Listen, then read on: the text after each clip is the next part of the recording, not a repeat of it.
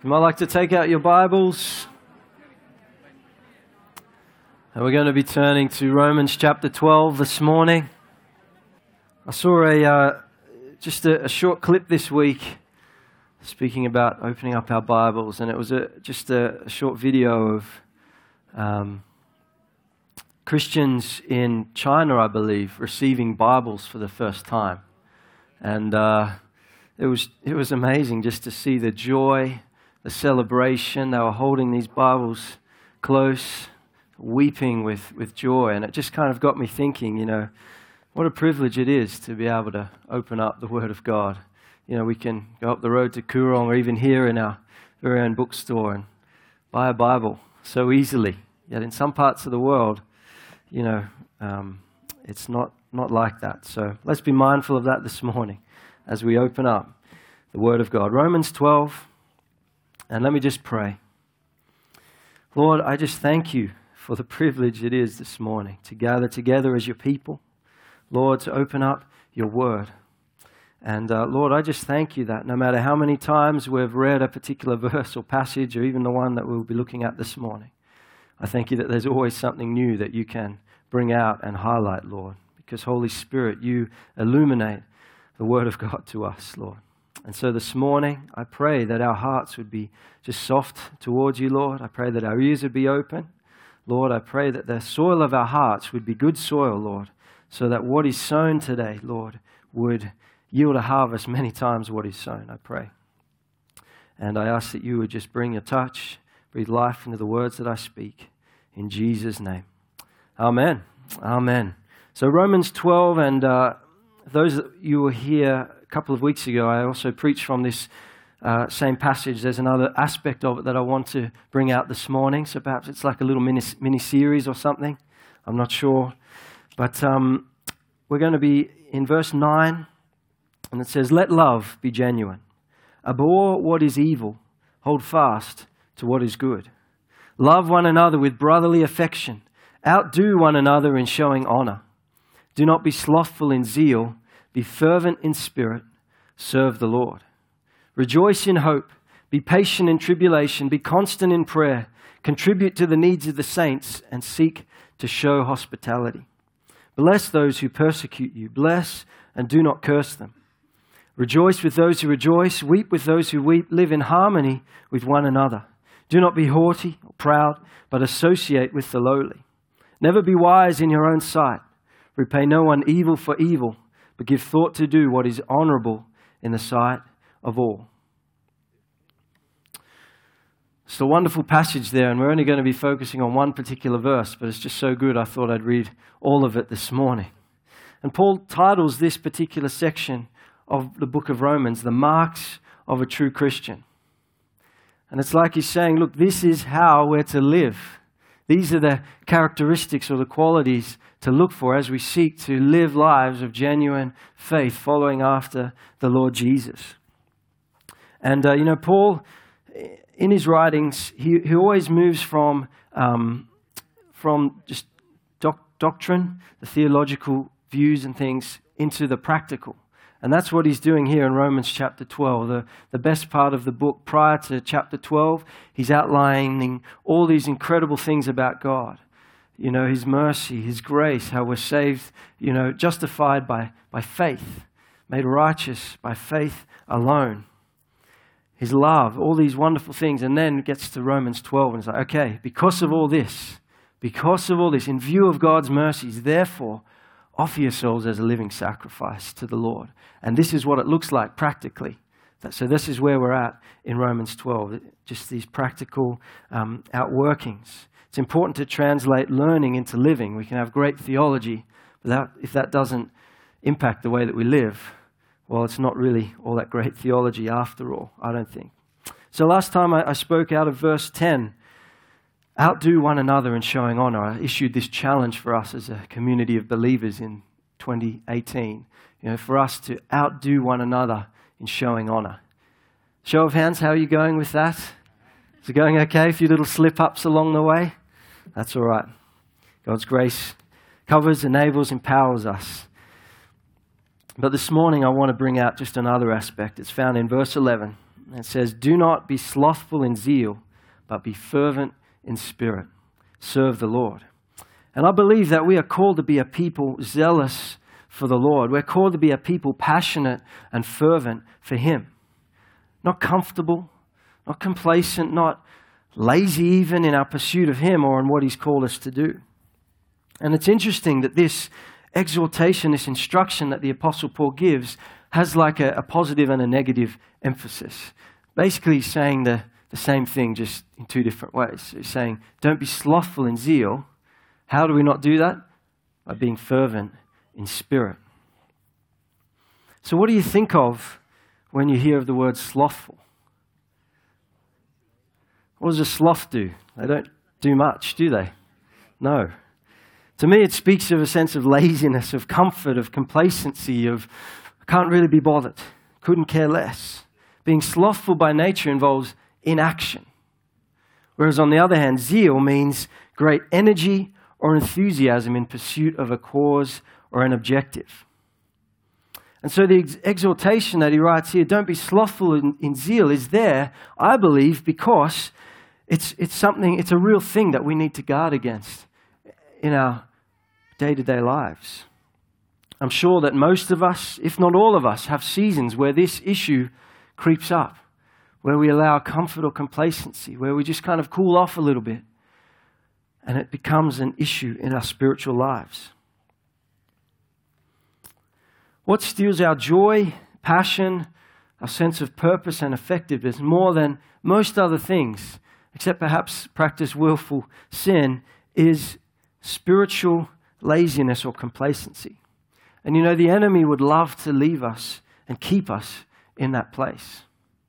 In 2 Peter chapter 1, there's just a wonderful passage there, and it says, you know, for this very reason, make every effort to add to your faith virtue, to your virtual knowledge, virtue, knowledge, sorry, to your knowledge, self control, to your self control, steadfastness, godliness, all these wonderful things that we to build into our lives.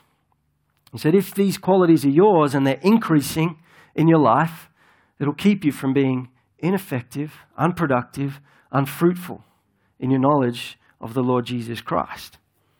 The enemy, I believe, would love for followers of Jesus would love to keep them in that place of remaining ineffective and unfruitful. But thankfully, we have a Savior who desires the very opposite for our lives. He came that we would have life abundantly. He desires, His heart for us is that we be effective, that we be fruitful in the things that He's called us to do and in the way that we live. So, these are four warning signs, I guess, I've been reflecting on the last few days. Four warning signs that I've seen in my own life at various points over the years. And there may be more for you, there may be less, I'm not sure. But just four things very quickly that are signs, warning signs that we are beginning to perhaps become a bit slothful in zeal, as the apostle puts it. First of all, we're not growing. There's that sense of being stagnant, not fresh, not moving forward into more of what God has for us. You know, um, we're called, the Bible says that we're to go from strength to strength, from glory to glory. Jesus himself said that if we believe in him, out of us will flow rivers of living water, not a cesspool of stagnant water. It's that sense of moving forward. Secondly, another warning sign you've lost your sense of wonder. We become over familiar with everything. We come you know, to church on a Sunday, and oh, we've sung this song so many times before. Instead of it being an opportunity to encounter the Lord and have Him really pour out His grace and His presence upon you, come to read His Word, and it's like, oh, I've read this passage a hundred times. Instead of asking the Holy Spirit to open up your own heart and spirit to what God is saying to you in, through His Word in that moment. Lost your sense of wonder. Thirdly, another warning sign your heart becomes dull or even hard to the Lord. What I mean by that is that, you know, there's that scripture that says, Search me and know me, O God. Examine my heart, see if there be any wicked way in me. Well, you don't really want to ask that of the Lord because Deep down, you know that something's not quite right, but you tell yourself you're okay. Has anyone else find them, found themselves in that place before? Okay, good. I'm not the only one. Look at King David, for example. You know, when he fell with Bathsheba into sin there, it says that in the springtime, at the times when kings go off to war, David remained in Jerusalem. Perhaps it was the victories he'd experienced. Perhaps it was like, yeah, God will, it'll be all right. You know, I've had some success. I've had some. And he, he didn't search and examine his heart. Stayed in that place of complacency. Finally, passionate about everything else over and above the king and his kingdom. I can remember times in my own life where many of you know that I, I love sports. So, you know, think, when things like the Olympics are on, once every four years, you know, if, if the 100 meter final's on at 3 a.m. in the morning or something, I'll set my alarm and wake up and watch it and then go back to bed. And, you know, if the Ashes are on in England, I'll start probably later than I usually would or should, although not so much now post kids because you always regret it afterwards. But I can remember this, the Lord challenged me at one point and He's like, would you, would you wake up at 3 a.m. to spend time with me and to pray and seek you like you do to watch the Olympics or the sport? And I was like, hmm. And I was like, okay, all right, I will, Lord. And so for a time, I uh, tried to do that at various, to various levels of success to prove to the Lord that I could do it. So there are four, four warning signs. On the flip side, the signs that you are fervent in spirit, that you have a passion that's burning bright for the Lord, is that you are growing. There's that sense of moving forward in the things of the Lord. That you don't you haven't lost your sense of wonder. It's fresh in your heart. Your heart is soft and open towards the Lord. And finally, you're passionate about Him. Passionate about Him. Do any of you have sayings that you just don't like or you find annoying? What I mean by that is, for example, a few of mine. You know the saying for those who are studying, perhaps you've heard this P's get degrees. Anyone heard that? P meaning pass, pass get degrees. The idea is that just do the bare minimum required and you'll be fine. Well, I don't work that way. I, don't, I never like that saying. Another saying, she'll be right, mate. Very Aussie. Well, sometimes she might be right, but what if she's not going to be all right, mate? Another saying that, you know, if you think about it for a moment, it, it just doesn't really work. Take it easy. Take it easy, mate.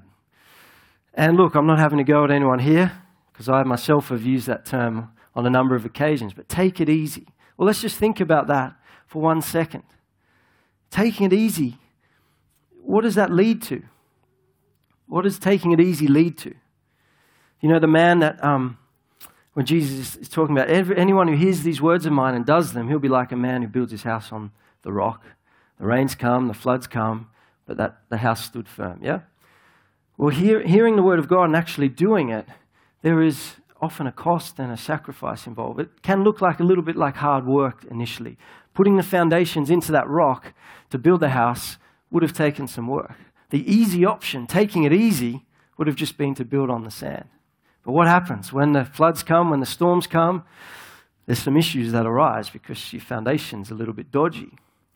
In Proverbs uh, chapter 24, verse 30 to 34, this is another example of what happens when we take it easy.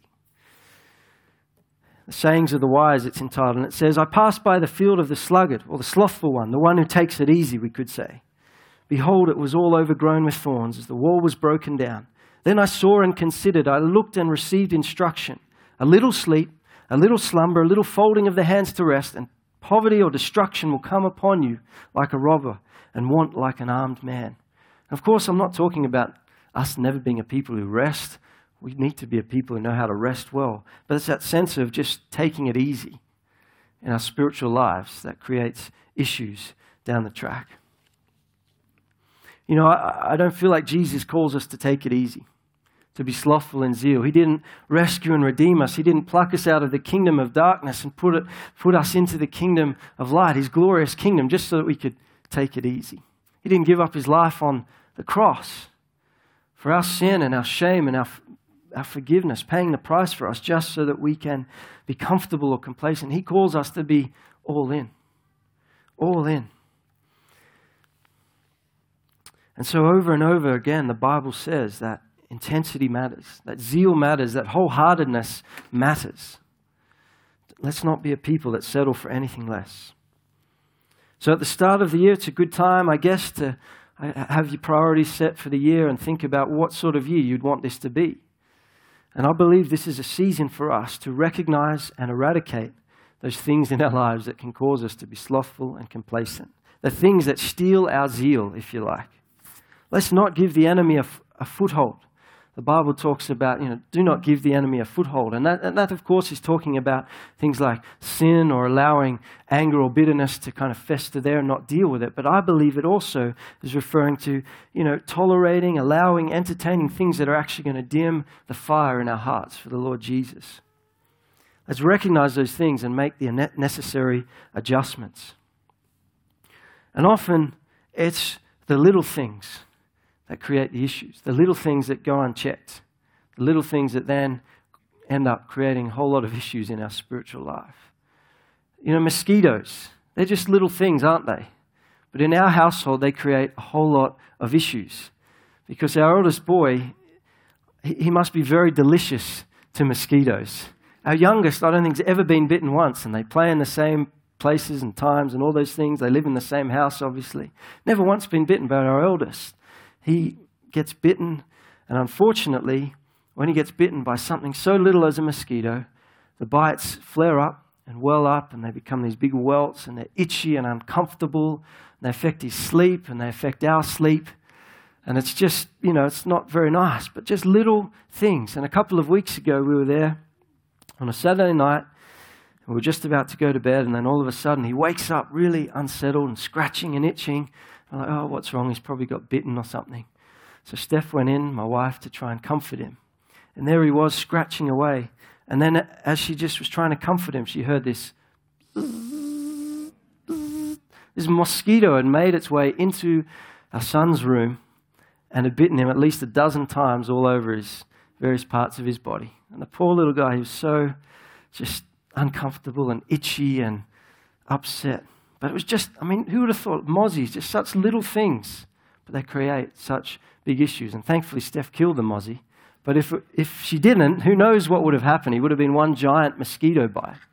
But in our spiritual lives, it's the little things often that if we don't get rid of, you know, we don't eradicate from our lives, before we know it, there's more and more things that are causing us pain and discomfort and problems. And, and then all of a sudden, we're like, how did we even get here? How do I even get in this place of comfort and complacency? And so this morning, if you're in that place, or as I've shared those four signs, or as I'm, as I'm sharing, you feel like the Lord's just highlighting things to you.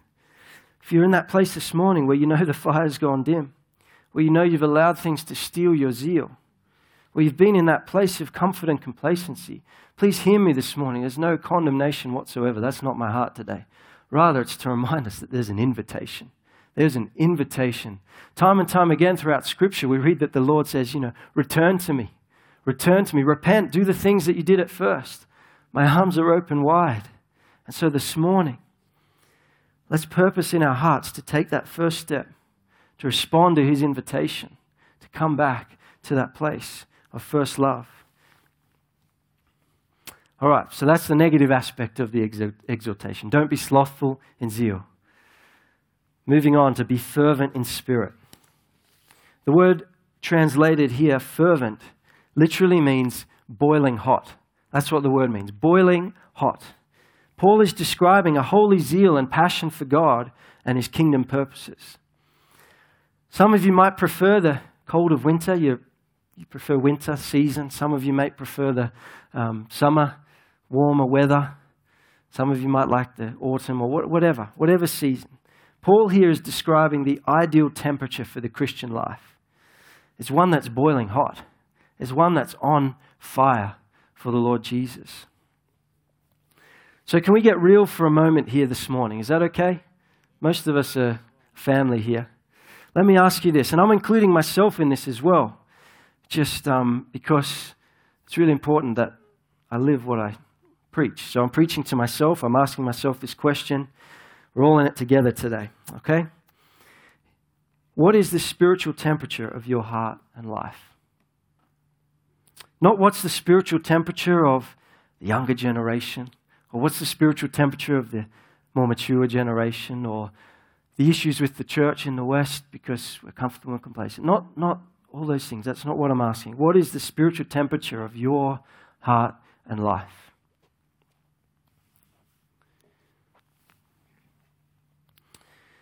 On a uh, Tuesday morning, as we start our work week here at church, um, we start with worship and prayer and that sort of thing. But just before that, we meet at a local cafe, local coffee shop to have a time of fellowship and coffee.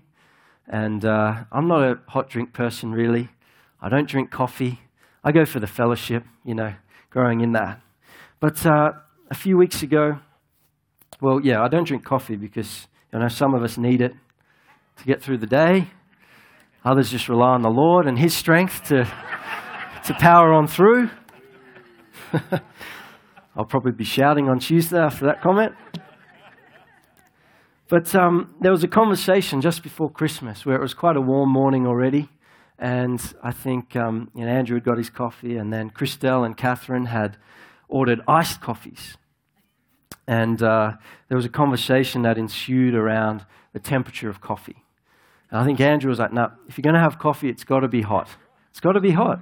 I can understand that. Whereas the others were like, no, it's, got to, it's either got to be hot or it's got to be iced cold. Can't be lukewarm, can't be tepid. So who would have thought biblical lessons from the temperature of coffee? Because for a Christian, there's three temperatures of our spiritual lives, isn't there? Boiling hot, our heart's on fire for Jesus. Cold or lukewarm. Lukewarm.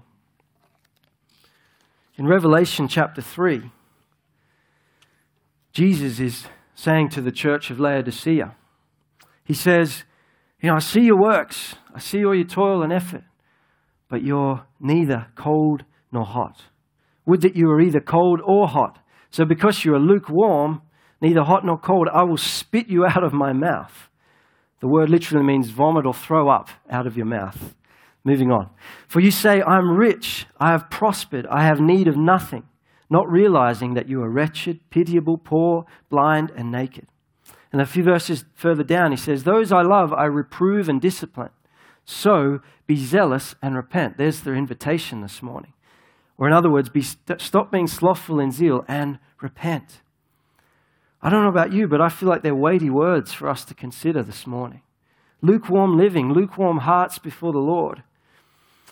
I'd be happy to spit coffee out of my mouth, but I don't want Jesus to spit me out of his mouth.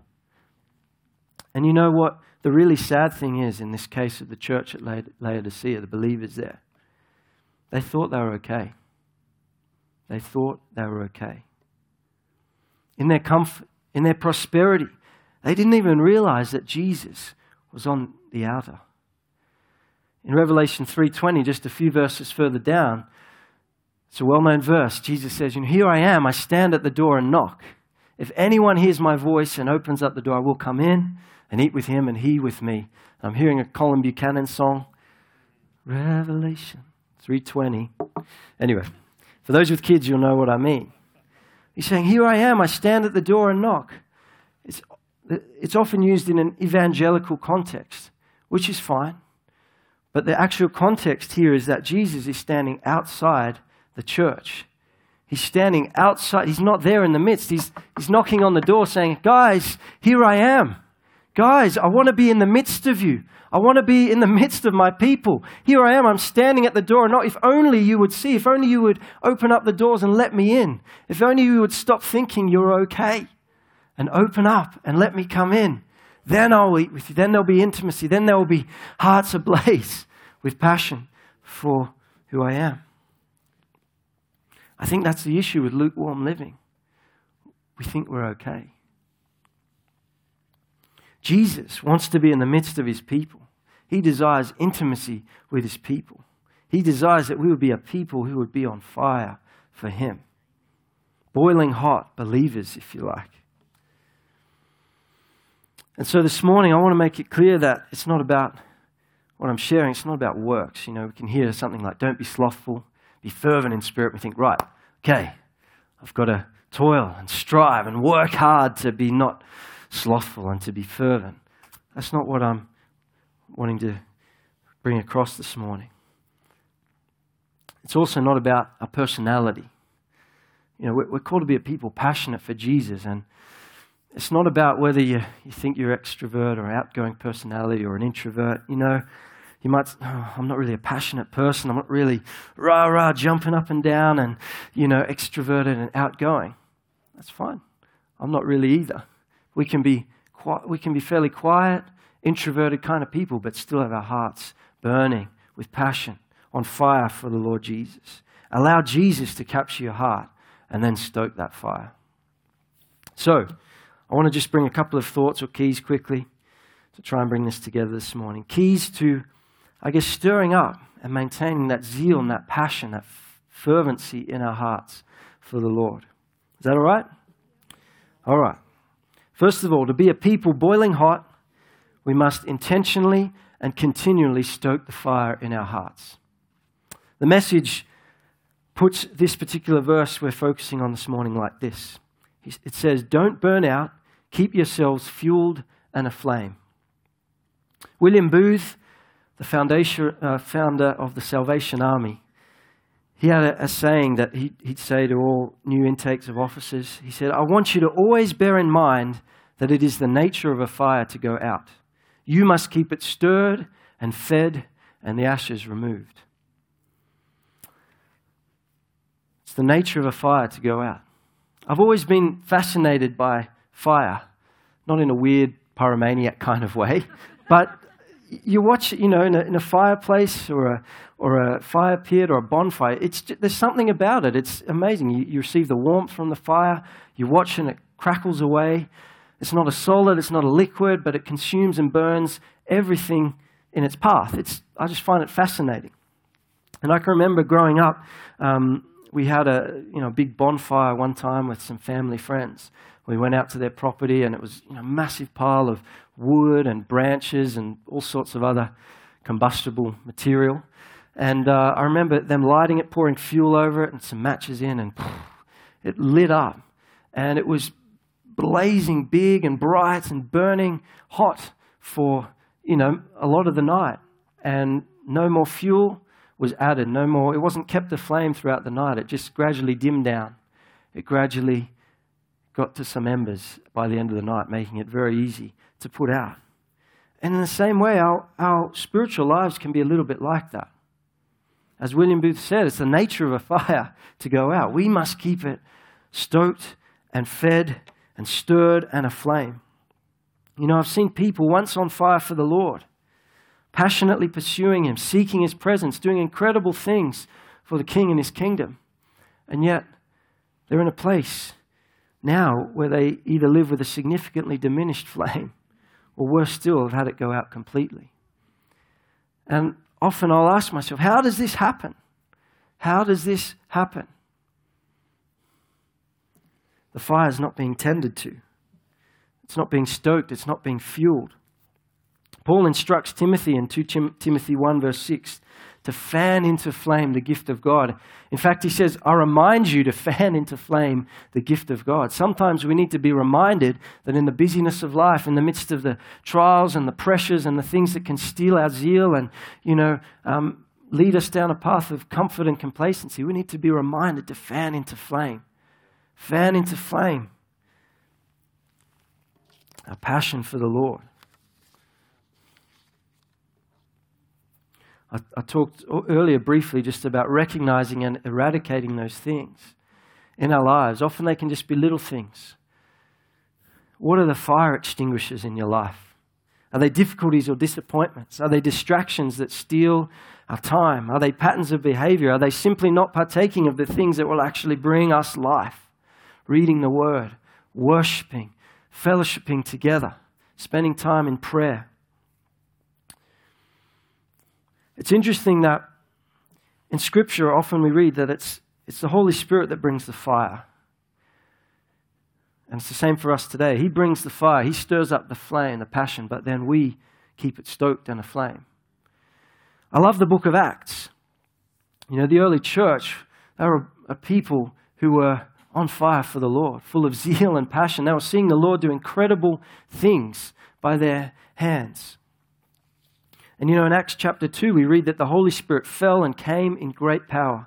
People were filled with the Spirit, all sorts of amazing things were happening. Exciting times, I'm sure you'll agree. And so, if you look at accounts like that in Scripture, if ever there was a time where the fire would be in no danger of dying down, surely it would be there, just after Pentecost, in the early church where the Lord's doing all these incredible things. Surely it would be there. Yet, the interesting thing is, we read several times throughout Acts, particularly the early stages, that the, the believers, they were all gathered together. They were devoting themselves to teaching, to the Word of God, to prayer, to fellowship. What was that, what's that a picture of? They were stoking the fire in their hearts that the Holy Spirit had brought. They weren't allowing it to grow dim. They were fanning into flame the passion for Jesus in their hearts. I think that's why it's so important for us to gather together, to spur one another on, to be fueled and aflamed ourselves, but to encourage others as well and allow the Lord to stir that in our own hearts. So, to be a people boiling hot, we must intentionally and continually stoke the fire in our hearts. Secondly, to be a people boiling hot, we must pursue intimacy with Jesus intimacy with Jesus. In Acts chapter 4, this incredible story, and, and the previous chapter, you may uh, remember the story where Peter and John, they're going to the temple to pray, and there's a, a lame beggar there, and he, they're asking him for some help. And they say, You know, silver and gold we don't have, but what I do have, I, I give to you. In the name of Jesus, get up and walk.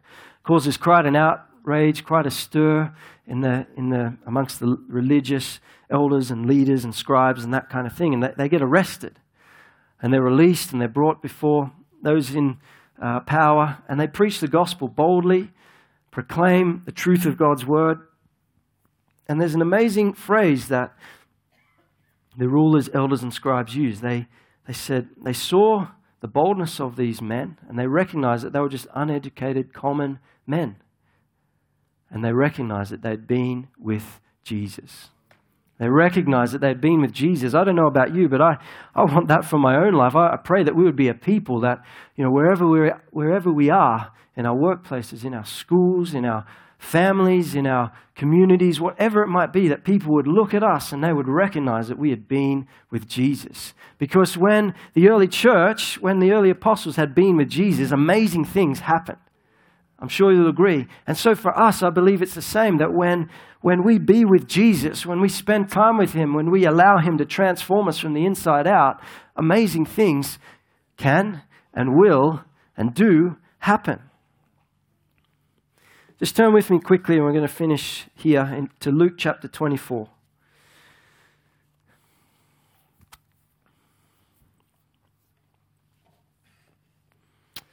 And this is the story just after Jesus has risen and he's starting to appear to some of his disciples. And on the road to Emmaus, he comes to them and uh, he's walking with them, he's talking with them. And just to cut a long story short, basically, he gets to um, interpret to the, the, these disciples in the scriptures all things concerning himself. So he starts with Moses and the prophets, and he, he just opens up the scriptures, showing them you know, who he was, basically, throughout Scripture. What an amazing Bible study that would have been to be part of. But then in verse 32, when they recognized who, who Jesus was, they said to each other, Did not our hearts burn within us while he talked to us on the road, while he opened to us the Scriptures? Our hearts burned within us, that sense of being boiling hot on fire, as he walked with us as he talked with us, as he opened to us the scriptures. I think there's something in that for us this morning because the spiritual temperature of our hearts and our lives stays boiling hot when we walk closely with Jesus, when we talk with him. So that's prayer, talking, communicating with the Lord. When we allow him to open up the scriptures to us, reading his word, and when we're in community. So I believe that worship, prayer, word, and fellowship so important for us to keep that fire stoked and ablaze, and that help, helps us pursue intimacy with Jesus as well. And so, just to bring this together this morning, you know, I, I long to see what the Lord will do with a people who are willing to put aside comfort and complacency, who are willing to fan into flame what God has started, what He's birthed in our hearts, whose spiritual temperature is boiling hot, on fire for Jesus. I long to see what He will do with a people who intentionally stoke that fire to ins- ensure it doesn't fizzle out, who know the Lord intimately. And I believe it'll be something significant. You know, you look at some of the great heroes of the faith, some of the major players in revivals throughout history. And, um, you know, I, I, don't know heaps and heaps of them, but certainly the ones I've read and researched about. These people could never have been accused of being slothful in zeal. They were fervent in spirit. They were boiling hot believers on fire for the Lord to see his, his name be glorified, His kingdom come, His will be done on earth. And so I believe we're meant to be like a thermostat or a furnace setting the temperature in whatever environment we're in. A number of years ago, we were at this, for a family holiday, at this big kind of ranch homestead thing, and it had this old school furnace boiler system. And basically, you had a fire lit, and it heated up the water, carried throughout pipes to the rest of the house, and that's how the house was heated. And it was just fascinating. Like the house was just toasty warm. It was like so hot just because of this one furnace that was burning bright and ablaze. But if that fire died down, then the rest of the house obviously wasn't heated or warm. And I feel like that's a picture for us as believers to be on fire for Jesus, to be passionate about Him.